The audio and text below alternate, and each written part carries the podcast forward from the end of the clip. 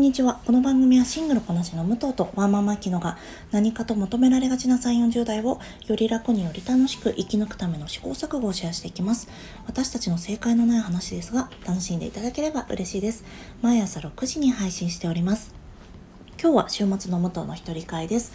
どうぞよろしくお願いします。ちょっと冒頭冒頭に告知なんですが、えー、来週の金曜日21時から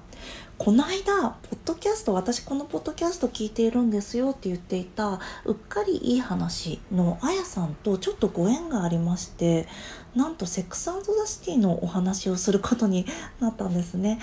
えーと、それが来週の金曜日21時から、えー、ツイッターのね、スペース上でやるので、またその時になったら URL 貼りたいなと思ってます。セックスザ・シティの話何回するんだよっていうぐらい私ずっとするんですけどあの実はこの間「アンド・ジャスト・ライク・ザット」の話をしている時に実はあれ泣いてるんです。バカみたい。それぐらい私セクサンダシティっていう作品にちょっとね思い入れがあるんですよね。あれちょっと涙ぐみながらやってて途中であの収録ボタン止めたりしながら え、収録してたんですけどえー、まあ、それぐらいね、えー、私にとっては、えー、大好きな作品では、まあ、もちろんね欠点はいっぱいありますよ欠点はいっぱいあるんですが大好きな作品ではありますのでそれをあやさんと語り尽くそうと思ってます。えー、また来週の木曜日にでも告知したいと思います。もしよかったら聞かれてみてください。では今日の本題に入っていきます。今日は、えー、今劇場で公開中のシアターキャンプという映画をご紹介したいと思います。え基本的にネタバレなしでお話ししていこうと思いますが、えー、もしちょっとここだけ喋らせてっていうことになりましたらその都度お伝えしたいと思います。多分ねまあネタバレなくいけるんじゃないかなと思います。このシアターキャンプなんですが、えー、どういった方に見ていただきたいかと言いますと今、えー、リモコンのチャンネルでネットフリックスの中でなんだろうないろいろ何見ようかなと思って探してる時にもう15回目のねグリーを見ようとしているそこのあなたであったりザ・オフィスを見ようとしているそこのあなたブックスマートを見ようとしているとかあとコミカレとかもいいかもしれないですね。コミカレを見ようとしているそこのあなたぜひご覧になっていただきたい。あの海外ドラマが好きそしてミュージカルが好きっていう方だったらハマるんじゃないかなと思います。ではこちらの作品の紹介なんですがまずその前にシアターキャンプとはというのをお話しします。シアターキャンプというのは、えー、サマーキャンプと言われると皆さんお分かりになると思うんですがサマーキャンプの一つですね、えー、アメリカでは6月上旬から8月下旬まで学校が夏休みになることからその間子どもたちのためのさまざまなキャンププログラムが用意されます。えー、大きく分けるとデイキャンプとオーバーナイトキャンプの2つがあって、まあ、それこの中でもスポーツをやったりとかいろんなアクティビティサイエンスだったり美術や演劇音楽などがあるんですが、えー、この演劇に特化したキャンプはシアターキャンプと呼ばれていてすごくねポピュラーなんだそうです。中でも本作のように歌やダンスを学ぶミュージカル系は人気があるそうで、えー、この映画の監督をやってるね、ボリー・ゴードンもシアターキャンプを経験して本格的俳優を目指すっていうケースもあるんだそうです。では、えー、あらすじをご紹介したいと思います。ニューヨーク州北部の緑豊かな湖畔に佇むシアタースクールアディロンドアクト。長年ミュージカルスターを目指す子供たちを集めるこのスクールでこの夏のキャンプの開校を目前に、えー、校長のジョーンが突然倒れ昏睡状態に陥る。演劇に無関心な彼女の息子トロイが経営に乗り出すが内情は予想以上に火の車。みんなの大切なスクールを存続させるためにはキャンプ終了までに出資者の前で傑作ミュージカルを披露しなければならない。残された時間は3週間変わり者揃いの教師と破天荒な子供たちは果たして新作を完成させスクールを存続させることができるのか？という内容になってますではまずえー、監督、共同脚本はモリー・ゴードンとニック・リバーマンが行ってます。モリー・ゴードンは夏に私、ザ・ベア一流シェフのファミリーレストランを取り上げたんですが、そこにも出演してました。クレアですね。が、えー、脚本監督主演もしています。あとリアン・エヴァン・ハンセンのベン・プラットも共同脚本を一緒にやっているんですよね。でこのままリア・エヴァン・ハンセンの話で進むんですがリア・エヴァン・ハンセンの、えー、劇場でやっていたのの次のエヴァン・ハンセンが、えー、ノア・ガルビンがやっていたんですがノラノア・ガルビンも本作に出演しています。このねノア・ガルビンの役がねすごいいいんですよ。これネタバレになっちゃうから言えないんですけど本当に本当にねすごい素敵だったのでぜひ見ていただきたい。あの、えー、主にねテック系を何て言うんですか、えー、シアターの裏方をやっているはずの人物なんですがという感じですね。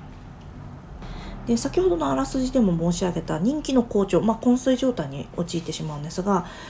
がエイミー・セダリスがやってるんですよね。まあ、セックス・アンド・ザ・シティとかにも出てるしいろんなコメディに出てるのでねおなじみの方が多いんじゃないかと思います。えー、私が一番好きなところで言うとボージャック・ホースマンの「プリンセス・キャロラインの」えー、ボイスキャストをやってます。あとは先ほどザベアの話をしましたがアヨ・エデビリえー、シドニーですねザ・ベアのシドニーも出てますであとねそうですね。ミセス・メイゼルの義理のお母さんとかも出てたりするんですよね。だからもう海外ドラマが好きな人はあおこの人も？あこの人も出てくるの？あこの人も出てくるんだってなるのでそれだけでもねすごく面白いと思います。で、まあ、ご存知の方はね、えーと、このキャスト言ってお分かりの通り皆さんすごく芸達者なのでもうコメディの間の取り方とかなんだろうなセンスもバッチリなので見ていてね何のストレスもなく見ることができると思います。で次にこの映画の、えー、主役たちさっきのね大人たちは、えー、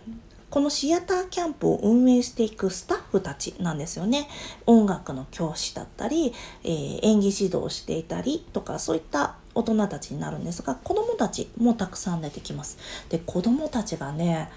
あのオーディションのシーンとかがあるので歌ったり踊ったりするんですけど本当にねすっごい上手なんですよ。ちらっとあの10秒ぐらい歌っただけであブロードウェイでもしかしてご活躍されてますかっていう感じの歌唱力なんですよ。そこがねやっぱりやあの何て言うんですか日本でいや日本にもねうまい子はいっぱいいるんだと思うんですけどなかなかひまわりみたいな感じがちょっとあれ何なんですかねあの方ってもう決まってんのかな？ちょっと抜けないじゃないですか。なんだけどなんか向こうの子たちってすごい芸達者で面白いですよね。なかなか日本でそうですね。ジェイコブ・トレンブレイとかあたりどうですかね。は出てこないんじゃないかなと思います。今ジェイコブ・トレンブレイ君のお名前がちょっと出てこなくなってしまって。あの映画の「グッドボーイズ」を検索したかったんですけどごめんなさい。ここでちょっと露骨な表現が出ますのであの下ネタがあれな方はちょっと30秒ぐらいスキップしていただきたいんですが「アナルビーズスタンドバイミー」で調べて「グッドボーイズ」っていう 映画をね映画のタイトルを思い出しました。別にさジョエフ・ドノバンの死と生とかあの夏のルカとかこの間もリトル・マーメイドのフランダーやってたのに私一つも出てこなくて結局アナルビーズとズスタンドバイミーでやっとねたどり着くっていうすごい、まあ、あの自分の記憶力の低下を感じておりますちなみにグッドボーイズねすごい面白いから見てください本当スタンドバイミーにまあそのまあ大人のおもちゃみたいな感じなので すごい楽しいです。でだいぶ脱線したんですがそういった、まあえー、芸達者な、ね、子役たちがたくさん出てきます。でえー、ミュージカルが好きな方はこのオーディションのシーンからねすごく面白いんじゃないかなと思います。あのもちろん名曲をいろんな形でやりますしあとミュージカルあるあるみたいな感じであの子たちは欲しい派だからね みたいなそういうジョークが出てきたりしてあとストレートプレイとミュージカルっていう何て言うんですかね区別がつかない、えー、息子のトレイ、えー、校長先生ジョーンの息子のトレイがストレートプレイじゃないのは何なの？ゲイプレイは？って言うんですけど、まあそういうお決まりのジョークが出てきたりします。ちなみにストレートプレイっていうのは、あの、歌とかがないお芝居のことですね。で、ミュージカルはミュージカルです。あと、オクラホマの歌が出てきたりとか、あとそうですね、くたばれヤンキースのネタをちょっとやったりとかですね。すごいやっぱり楽しいんですよね。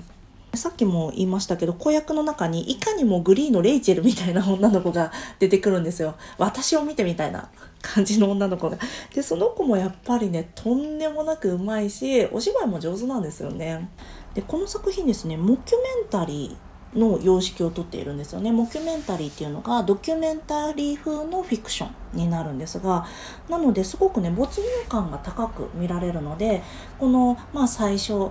校長が倒れるところから始まって夏の子供たちがやってきてみんなのオーディションを経て、えー、ミュージカルを一つ作っていかなくちゃいけないっていうのに合わせて、えーとまあ、外部の目として見ているわけなのでなんだろうな。自分たちも最後にそのミュージカ